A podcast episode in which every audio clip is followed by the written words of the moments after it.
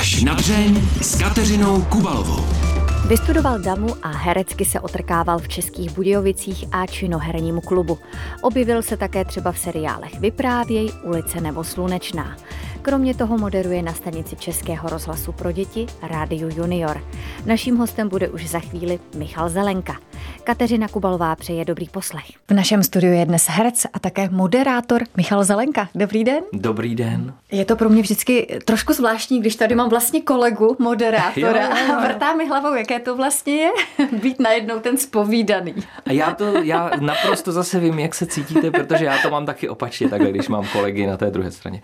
Je to hezký, já si rád povídám a musím říct, že to je pro mě příjemnější pozice, než když já vedu ten rozhovor. Opravdu. Protože musím já být... to mám třeba naopak. Jo, no já musím být ve střehu, že jo, a eh, hlavně často vedu tedy ty rozhovory na Radio Junior, kde tedy mám na starosti i ten mixážní pult, mm-hmm, takže si hlídám ty šavle, mikrofony, abych vyjel ten mikrofon ve správný čas, i mikrofon hostovi samozřejmě, a abych je hlavně stáhnul, aby se nestalo, že potom běží písnička a my do té písničky si povídáme. Už se vám to si... stalo někdy? Jo, jo, jenom moc krát, no. Tom je to kouzlo toho živého vysílání. No. Na to posluchači čekají na takové určitě, ty bouráky. Určitě, to mají rádi určitě. Jaké to vlastně je vysílat pro děti? Baví vás to? Musím vám říct, že mi to baví moc. Jenom mám takovou obavu, že jak si um, řečeno eh, slovy jedné hry, už mám dost nalítáno, eh, jak si ve svém životě, tak si vždycky říkám, Ježíš Mara, jestli to ty děti, jako jestli já je bavím, jestli nejsem pro ně starý už. Ale mě osobně to baví moc a já Aha. se snažím tedy držet krok, protože mám dva syny, jo, těm je 13 a 14 s nima chodím na ty filmy, že jo, teď jsme byli naposledy, já nevím, na, na Top Gunu, že jo, takže když jsem okouzlený nějakým filmem, který myslím, že by i ty naše posluchače mohl bavit, tak uh, jim to samozřejmě doporučím, já nevím, když byl teď ten Ježek Sonic, že jo, nebo snažím se uh, a říkám si, když to baví ty moje kluky, tak předpokládám, že to bude bavit i ty posluchače. Ovšem, až ti moji kluci odrostou, no tak jsem zvědavý, jestli pořád ještě dokážu držet ten krok.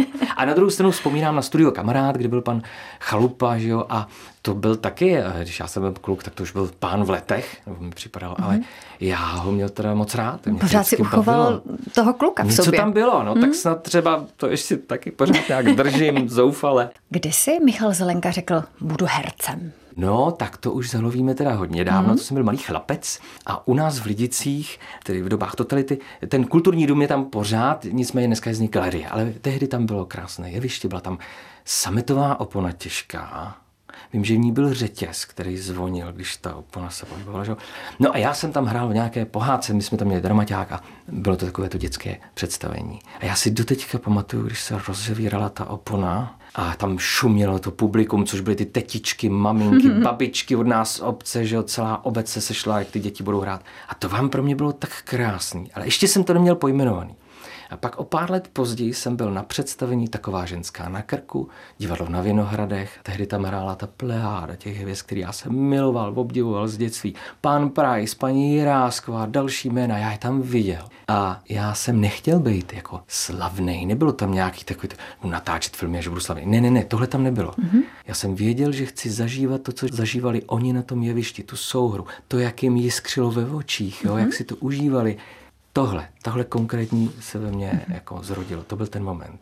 A ještě si pamatuju, že jsme opustili ten sál po představení, že jo, já jsem si šel tam pro zimníky, pro kabáty, tohleto. A já jsem byl ještě tak jako drzý, že jsem se vrátil pak do toho sálu. A teď už samozřejmě ti herci, hvězdy byli pryč, a ta technika tam skládala ty kulisy. A já jsem tam stál v tom prázdném sále, díval jsem se na to jeviště a říkal jsem si, Ježíš Maria, tohle já chci ale vůbec jsem nevěděl, jak na to, že jo, protože jsem byl a mladý z vesnice. Dospěl jste potom k těm pocitům, po kterých jste toužil? Jiskřili vám oči, když jste byl potom na jevišti? Rozhodně. Hmm. Mám spoustu krásných zážitků, přestože jsem to divadlo dělal intenzivně zhruba jenom 10 let, tak tam kolem mě procházela nádherná jména. Ota Ševčík, Jiří Mencel, Ladislav Smoček, režiséři. Že? O každém z nich bychom si mohli povídat, to by ten pořad nestačil.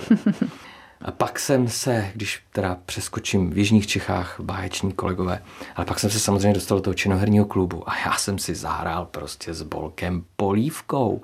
Jo. Není moc herců, který můžou říct, že si na jevišti zahráli v poměrně úsporně obsazený hře. To bylo podivné odpoledne doktora Zvonka Burkeho.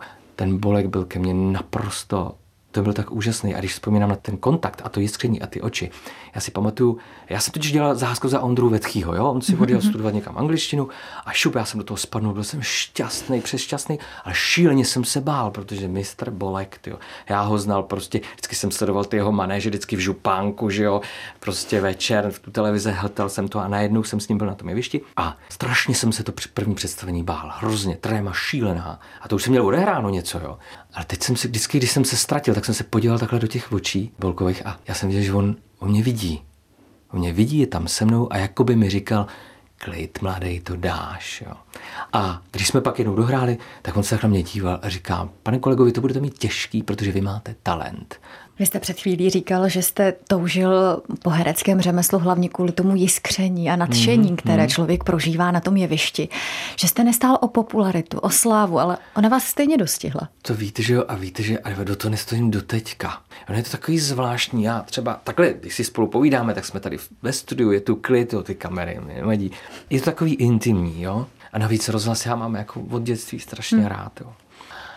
Já mám moc rád tu profesi, já mám moc rád to hraní, když pamatuju si, že jsme hrávali třeba, já hrál jsem v divadle ABC, muzikál, který režíroval Mirek Hanuš, báječný člověk ten muzikál jsem si moc užíval. Já tam měl malý takový sbory a občas jsem něco vykřiknul, jo. zdaleka jsem nespíval arie jako Martin Písařík. Jo. Ale právě s tím Martinem, my jsme tam měli pravidelně v jednu chvíli, tam bylo spoustu čísel a tohle, ale vždycky takovou situaci na tom jevišti, že on se zatočil a nějak nám to vždycky vyšlo, že, a bylo nás tam spoustu na tom jevišti, že jsme se takhle na sebe podívali a ten Martě vždycky, a on byl otočený klidem zády v tu chvíli a díval se na mě a jako na mě mrknul. Když to, nedej bože, neudělal nějakou reprízu, já byl z toho úplně rozbuzený. Ale to se stalo minimálně. Většinou to vždycky vyšlo. A já jsem se tady na ten moment strašně těšil. A samozřejmě dělalo mi radost, že ty lidi se baví, pak ta děkovačka, jo, která často tleskali a my jsme předávali čísla. Jasně, to je všechno krásné, ale já mám rád tady ty eh, drobnosti. A ještě když teda uzavřu to s tou popularitou, v dobách asi největší svojí slávy, jestli se to tak dá říct, to jsme točili Ošklivku Katku, já ten seriál zkrátka měl rád, měl jsem tam, to, to byla ty role vždycky jsou na těch seriálech očíslované. Já jsem tam měl čtvrtou uh, roli v pořadí, čili čtvrtá hlavní role, dalo by se říct. Všechno dobrý. No jo, ale mně se pak stávalo, že já jsem jel třeba s nákupem, to jsem ještě neměl auto, nebo jsem stál i v tramvaji a teď pode mnou seděli nějaký slečny a říkali, je, to je ten. A oni nevěděli, oni jménom nevěděli, že jo. To je ten, jak hraje v ošklice. Hele, Lucka, koukni na něj. A, tohle. a teď já jsem nad nima stál a teď oni tohle to dělali. A já jsem nevěděl, co mám dělat. Panika tak jsem vystoupil prostě z té tramvaje třeba, jo. Nebo jsem byl zamyšlený, něco jsem, šel jsem něco nakoupit, nějaký salám, deset deka šunky a jo, to zase byla ulici, když jsem hrál ze začátku. Tam jsem měl docela taky velký prostor a zase slečna na mě, Honza, takhle na mě vykřikla. A já, co, jaký Honza? Teď, protože vy si, za prvý, z pravidla, to, co se vysílá, to je s dvouměsíčním spožděním, takže i když řešíte nějakou kauzu v tom seriálu, tak po dvou měsících už vůbec nemáte páru, co to a ty nemáte Honza, že jo. Takže jako jo, tak se se usmál milý. Samozřejmě, když se chtěl někdo vyfotit, když se ty lidi chovají milé, tak jo, já jsem taky, to jsem rád za to. Ale někdy je to takový zvláštní, no. Já mám moc rád tu profesi teď, když si spolu povídáme, když můžu na rádiu Junior mluvit do mikrofonu, když mám hereckou roli v rozhlase, když natáčím seriál, já mám hrozně rád takový ten moment, že když se ozve ta akce, že jo, a teď se všichni soustředí a třeba do poslední chvíle se říkají nějaký forečky a pak všichni nahodí ty hmm. role a teď to tam sázej, že jo. To je jako pěkný, no, ten proces, jako. Ale ta sláva, no, samozřejmě ta sláva, ta popularita vám přináší nové uh, nabídky a je mi jasný, že jak jsem právě sejde z očí, sejde z mysli. Jakmile nejsem denně v tom prime timeu, nejsem v té, tak samozřejmě musel jsem si najít pryč. další podpůrná mm. zaměstnání, abych vůbec mm-hmm mohl nějak fungovat. No. Říká herec a moderátor Michal Zelenka. Já jsem se dívala na vaši 13. komnatu, vy jste ji natočil někdy v roce 2013, mm. jestli se nepletu. A tam jste právě mluvil o tom, že jste období, vlastně no. Hereckou profesi definitivně opustil. Já jsem ji úplně neopustil nikdy. To bych mm. právě nedokázal. Mě, že mě by to bylo líto. Mě by to bylo opravdu. já bych ne, to bych asi opravdu umřel. Čili já jsem moc šťastný z ty nabídky, když můžu do toho rozhlasu, když občas si skočím do dubbingu. Teď zase mám roztočený nějaký seriál, ale hodně s rezervou, mám čtyři nějaký natáčecí dny mal, malíkou roli, ale jsem za to moc rád, že si jako, já zároveň se snažím jako udržovat uh, v kondici, jako jo, kdyby pak přišla nějaká ta větší nabídka, tak abych nebyl z toho úplně vykulený. No a nejtěžší pro mě bylo zklamání v činoherním klubu, protože já, když jsem do toho činoheráku přicházel, to byl ten rok 2000, já jsem tomu strašně věřil. Jo. A byla to trošku moje hloupost a já jsem takový naivní samozřejmě, že jsem si říkal, a teď jsem v činoherním klubu, a za tenhle klub já budu dechat a prostě to a klapky na očích a vůbec jsem se nestaral o nějaký moje aktivity, právě, že bych si udělal třeba webovou stránku, že bych mm-hmm. se někde prodával jako herec a, a, a hlídal jsem si televizi, abych hodně natáčel. Já, hlavně ten činoherní mm-hmm. klub. Mm-hmm. Jo, když přišla nějaká, já jsem ji neodmítal, ale hlavně činoherní klub. Já jsem jak blázen, že jo. No a takhle to nefunguje. Mm. A zvlášť, když herec nemá svého dvorního režiséra, a nejlépe teda televizního režiséra, nejlépe, když se to ten činohrák takhle fungoval tenkrát v těch 60. letech, že jo? Že ti režiséři, kteří tam prostě s nima tak i točili televizi. Dneska tenhle ten model skvěle aplikuje Davidské divadlo, kde tedy ty herci s těmi režiséry televizními dělají divadlo a pak to třeba to divadelní představení natočí jako film do televize. A to je geniální. A takhle dřív teda fungoval ten činohrák. Jo. No jenže já už jsem přišel tedy v tom roce 2000, kdy už ten činohrák byl úplně v jiný situaci. Ty obrovské hvězdy, které tam byly, ale ty už měli svoje jméno a ty si jeli jako po svým. No a já jsem najednou zjistil, že přestávám, nejdřív jsem nastoupil teda na hlavní roli, že jo, ale pak střední role, menší a pak už v tom činohráku se zkoušel taky třeba jedna hra nebo maximálně dvě ročně nový. No a já jsem eh, najednou nedostal ani tu čurdu, jak se říká, tu malinkou roličku. A teď najednou zmatek, že jo, a já vůbec jsem nevěděl, co s tím. A rok jsem se šíleně trápil, skutečně, a to, to si můžu sám, no, jsem takový naivní. A vypěstoval jsem si skutečně maniodepresivní psychózu, mm-hmm. že mhm. jsem opravdu vlastně klika, že jsem to nějak srovnal. Ale skutečně moje přítelkyně, moje manželka současná, tenkrát eh, v té situaci, v jaký mě ráno opustila, tak mě i našla. Mm-hmm. Já jsem přestal naprosto fungovat, přestal jsem jíst a jel jsem na takového autopilota a byl to poměrně dlouhý období, kdy jsem, skutečně já jsem byl schopný dojít do toho činohráku, odehrát představení, ale s nikým jsem se moc nebavil, zase jsem se zbalil, šel jsem domů. A pokud jsem druhý den nic neměl, a to je právě zrádný, jak ten režim je takový nestalý, tak já si pamatuju, že jsem celý den prostě proležel v posteli. Když mi zazvonil telefon, já jsem ho nebyl schopný zvednout. Mm-hmm. Vlastně, když si teď to zpětně říkám, tak to byl asi docela průšvih. A, a, no. a já jsem vyhledal teda nějakého psychologa, ale to byl takový prostě podvodník, protože on sice si mě účtoval jako na tu pokladnu, vím, že to bylo jako na pojišťovnu, ale on, když já, já jsem tam tak seděl, tak je to záznam, tak jsem byl normálně tak takhle mě, mě fyzicky bolelo celý tělo. On se to hrozně špatně popisuje, no. To vypadá jako, kdo to nezažil, tak si může myslet, ten Zelenka to přehání, on si vymýšlí, jo. A skutečně já jsem asi potřeboval nějaký ty léky, které by mě srovnaly v tu chvíli by začnete uvažovat racionálně a začnete dělat kroky, fyzické mm-hmm. kroky, najdete si třeba nový zaměstnání a dostanete se z toho. A pak ty léky samozřejmě musíte opustit. No, jenže tady ten chlapík byl to nějaký starší pán, prostě v Davicích, ten si tam něco furt zapisoval, klad mi prostě nic. Otázky. Já jsem tam byl, takhle jsem se prostě klepal. Do toho si zavolal manželce a řešili nákupy. A ještě se mě snažil vnutit, že mě pošle do nějakého svého sanatoria a nějaký desetitisíce tam lítali. Ale to zase já jsem byl tam nakolik příčetný. Říkám, to je nějaká blbost, já nepotřebuji do žádného sanatoria, já potřebuji prostě srovnat. Já potřebuji mm-hmm. srovnat, abych mohl začít fungovat. Mm-hmm. A musím vám říct, že do té doby jsem úplně přehodnotil postoj k lidem, kteří se dostanou do takové situace. Já jsem si právě taky myslel, nafoukanej, že si vymýšlej, že to přehánějí. Ne, ne, ne, oni se takhle rozjede. Tak vy skutečně jak se z toho máte dostat, když nejste schopná ani zvednout telefon? Bylo to hrozný. Obdivu do teďka si vážím mojí manželky, že mě neopustila třeba, protože to s takovým nechlapem, co si chcete dělat. Hm. Ale věřím tomu, že kdybych býval, byl, šel třeba za psychiatrem, ten by mi předepsal nějaký pilulky a já bych tu dobu bych mnohem zkrátil.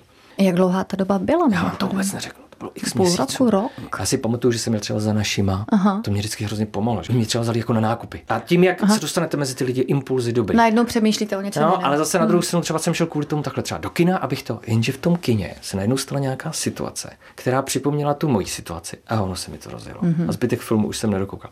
Jo, pamatuju si můj tatínek, která ten byl v tomhle nekompromisní, ten mi říkal, člověče chlape, musíš se sebrat, tohle nejde. To bys mohl jít taky na Nurzelský most a skočit. No musím říct, že to je zrovna věc, kterou ten člověk jako nepotřebuje potřebuje slyšet tu chvíli. A ten táta měl pochopitelně pravdu. Hmm. Neexistuje jiný řešení, než že musíte se aktivně tomu postavit. Nevím prostě, jak se to stalo. Zkrátka, jednoho dne začalo jaro, vysvětlo sluníčko a mě se vám prostě ulevilo. Samo. To bylo jako když prostě mi veme někdo nějaký obrovský balvan, mi ho vyndá z hlavy, nebo bylo to pryč. A já jsem říkal, a tak Zelenko, tak hodem. Ty si pořídíš hypotéku, abys měl na sebe byt, že musíš uh-huh. pracovat, žádný takovýhle polehávání doma a chce to miminko. Musíš se taky starat o někoho jiného, nejenom o sebe. No, tak jsem si dal takovýhle byč, a no. to. Určitě. Herec a moderátor Michal Zelenka, který je jeden z hostem pořadu až na dřeně, několikrát zmínil, že je klukem z Lidic. Vy jste tam vyrostl a navíc vy jste synem lidického dítěte. Ano, ano, můj tatínek, který hm, ten už zemřel 13. listopadu v loni, měl status toho lidického dítěte. Ještě tam máme lidické děti, kterými tedy kolem 80 mm. let a tento status jim zůstane jaksi navždy. Já, když jsem byl mladý, nebo když jsem byl kluk, tak jsem to jako vnímal tak jako jo, no tak přišli vždycky kamarádi do Lidic z vedlejších obcí a říkali, vy to tady máte tak krásný, že skutečně ty Lidice, pokud posluchači v Lidicích nebyli, tak když tam přijedou, tak určitě překvapí, že oni jsou postaveni v 50. letech podle takového architektonického mm. návrhu. Ten návrh je velice takový jako přísný a střídá se tam nějakých šest typů domů, čtyři solitéry a dva typy dvojdomků. A dneska už to tak nevypadá, že ty zahrady jsou zarostlí hodně, hodně, ale třeba skutečně, když se podíváte na dobové fotky, tak to vypadalo jako takový satelitek, jo.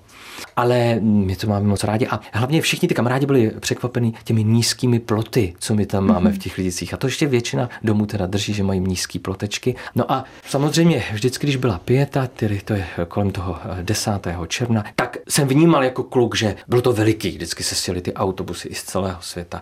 Předpokládám, že za té totality tam byli lidi čas, často nahnaný i, ne, že by to tak zajímalo, ale prostě museli se to tam mít, jak se říká, odkroutit, tak to samozřejmě nebylo fér. Nicméně vnímal jsem, že to je nějaká velká událost. Občas pamatuju si, že jsem, když před eh, tehdy Národní výbor, dneska je to obecní úřad, a já říkám, že to je naše radnice, tak před eh, obecním úřadem je taková socha a pamatuju si, když tam byla instalovaná, tak já jsem, co by pionýr, jsem tam byl jako dává takovou čestnou stráž jo, tomu tak tohle, ale jako dítě jsem to, ano, poslouchal jsem ta vyprávění, když tatínek dával za tátou neustále jezdili celý ty roky štáby, hodně z Německa samozřejmě, ale z celého světa. Táta dával i rozhovory, když, nebo chodil doprovázet různé skupiny zase z celého světa po pětním území. Vím, že často byl pryč, o víkendech prostě nebyl doma, protože chodil eh, s těmi skupinami po pětním území a vyprávěl jim. On taky pracoval v památníku eh, jeden čas, pak byl samozřejmě taky eh, dvě funkční období starosta, ale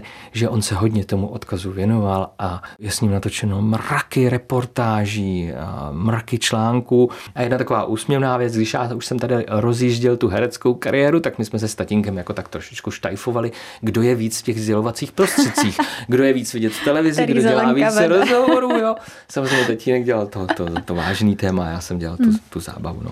A začal jsem to vnímat pak až jsem byl starší, dokonce jsem taky jednu sezónu prováděl, hmm. abych si protrénoval angličtinu eh, na pětním území.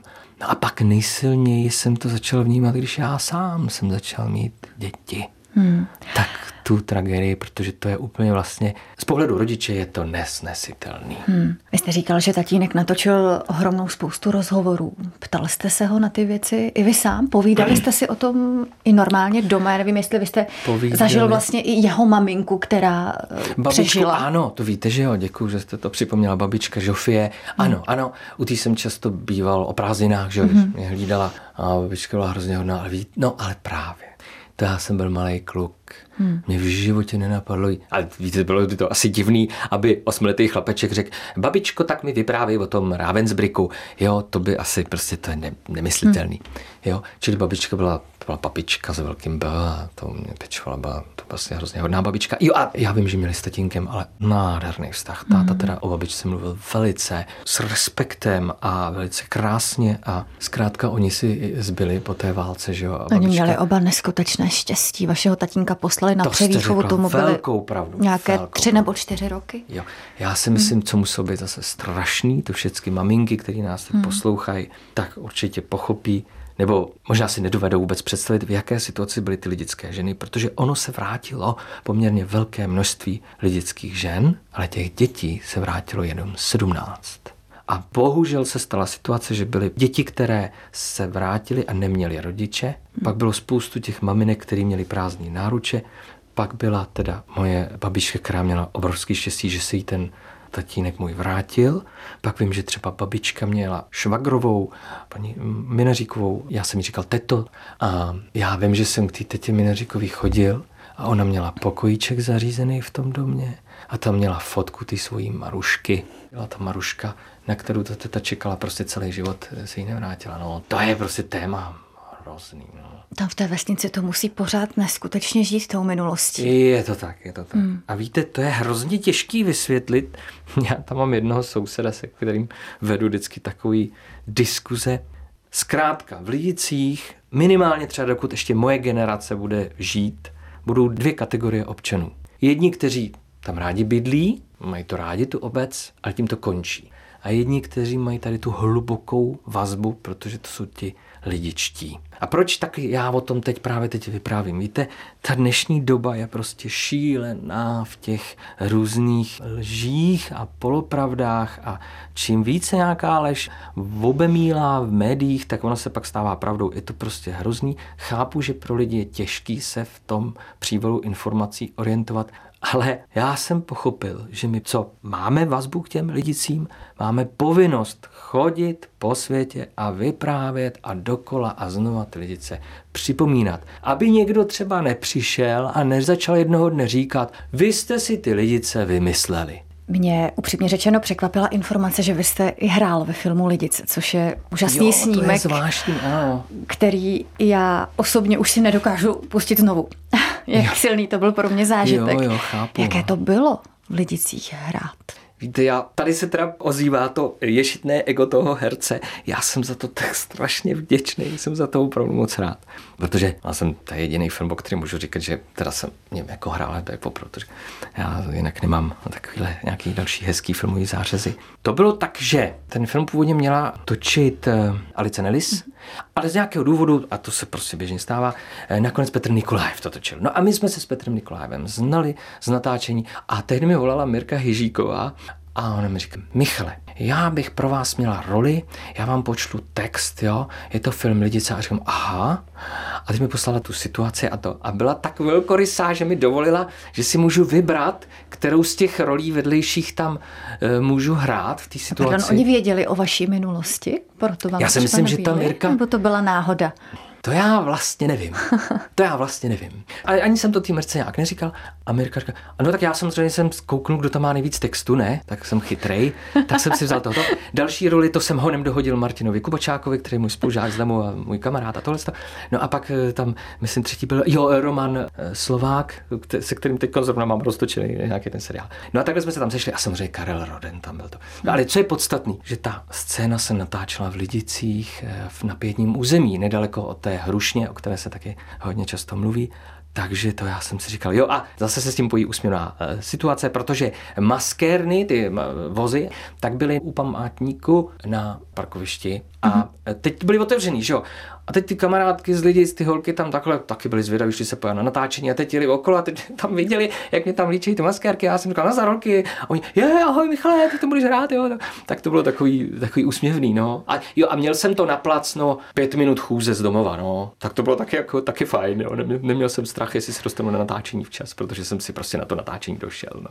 To je takový zvláštní. Ale skutečně moc si toho vážím. A jinak já za sebe si myslím, že ten film je moc fajn. Když se chce někdo s tou lidskou tragédií seznámit, vůbec ji nezná, pro školy určitě, eh, jestli nás poslouchají eh, páni učitelé, paní učitelky, moc doporučuju za sebe, za, za lidického. Ano, ten příběh není úplně stoprocentní. Jsou tam situace, které se odchylují od té reality, ale zase, protože já na to nahlížím i taky mám nějaký scenaristický pokusy. Zkrátka, když ten scenárista chce vyprávět nějaký příběh, on to nemůže vyprávět tak slovo do slova, jo. Ale má to velice dobrou výpovědní hodnotu. A ještě poslední věc k tomu. Já, než jsem věděl, jaká role to vlastně bude v tom filmu, tak jsem volal tehdy. Paradoxně, neptal jsem se táty na to, to je zajímavý. No, nevím. Eh, tomu jsem to jenom tak jako oznámil a taťka, jo, no tak to je dobrý. No, ale Jaří Skleničkové, která je lidická žena, Jaří už tedy to je, to je dáma, to je přes 90 Jaří. A tehdy jsem jí volal a říkám, Jaří, on se připravuje ten film o lidicích. A já jsem se vás chtěl zeptat, jestli v tom můžu hrát. A Jaří mi říká, no co v tom budeš hrát? Gestapáka nějakýho? A já říkám, já, Jaří, to ne, to, to já bych nevzal, nebo to. Ale vidíte, je to zajímavá. Vážně byste to nevzal? No, je to zajímavá jaksi filozofická otázka, jo, protože já vlastně tohle úplně nemám promyšlený, jestli jako herec, byť z těch lidic, mohl bych takovou roli hrát nebo ne. Co by to jako znamenalo? Já vlastně Nevím. No, ale nicméně v té době jsem se bál, nebo to bych asi, od, asi bych to odmít, jo. Ale eh, já jsem hrál, ne Jaří, budu tam hrát komunistu. A Jaří, Jaří mi to samozřejmě schválil. Říká, prosím tě, to víš, jo. A proč o tom mluvím? Ta Jaří, která si prošla tím Ravensbrickem, eh, zavražili tatínka, že jo, to zkrátka, ona je nesmírně velkorysá. Všichni ti lidičtí jsou stále velice vždycky byli velkorysí. Já si vlastně nebudu představit, já si myslím, že by mi to někdo z nich nevyčítal, kdybych hrál v nějakém filmu gestapáka, protože to je role. A naopak, a pokud by ten, předpokládám, že ten film, nebo samozřejmě ten film by musel odsuzovat fašismus, a v tu chvíli já bych to bral, že dělám vlastně edukativní, že přispívám té edukaci. Toto byla hruza, to byl hnus. Ale pojďme potom mluvit, protože nesmí se na to zapomenout, aby se to neopakovalo. Že jo? Protože proč my o tom pořád takhle všude mluvíme? Proč my jsme založili teď uh, lidice memory? Jo? Protože proč se konají každý rok ta výročí? Aby se předešlo dalším válkám. No a podívejte se, prostě on ten Putin to zase rozjel. Jo? Musím vám říct, že ty první týdny my jsme byli právě v Lidicích jako z toho v šoku, nejen z té války jako takový, ale i z tady toho důvodu. Teď my přece to taková hlásáme toho? do svět, přesně tak, mm-hmm. takový pocit jako marnosti, že celý ty roky, 80 let jsme měli teď výročí, že jo, se hlásáme do světa ne válce. Už válka se nesmí opakovat. A ono se to tam opakuje, včetně teda těch deportací těch lidí do toho Ruska, těch Ukrajinců do toho Ruska jako přes kopírák, jako snad kdyby on si vzal eh, mustr v těch lidicích a eh, on to tam praktikuje teď.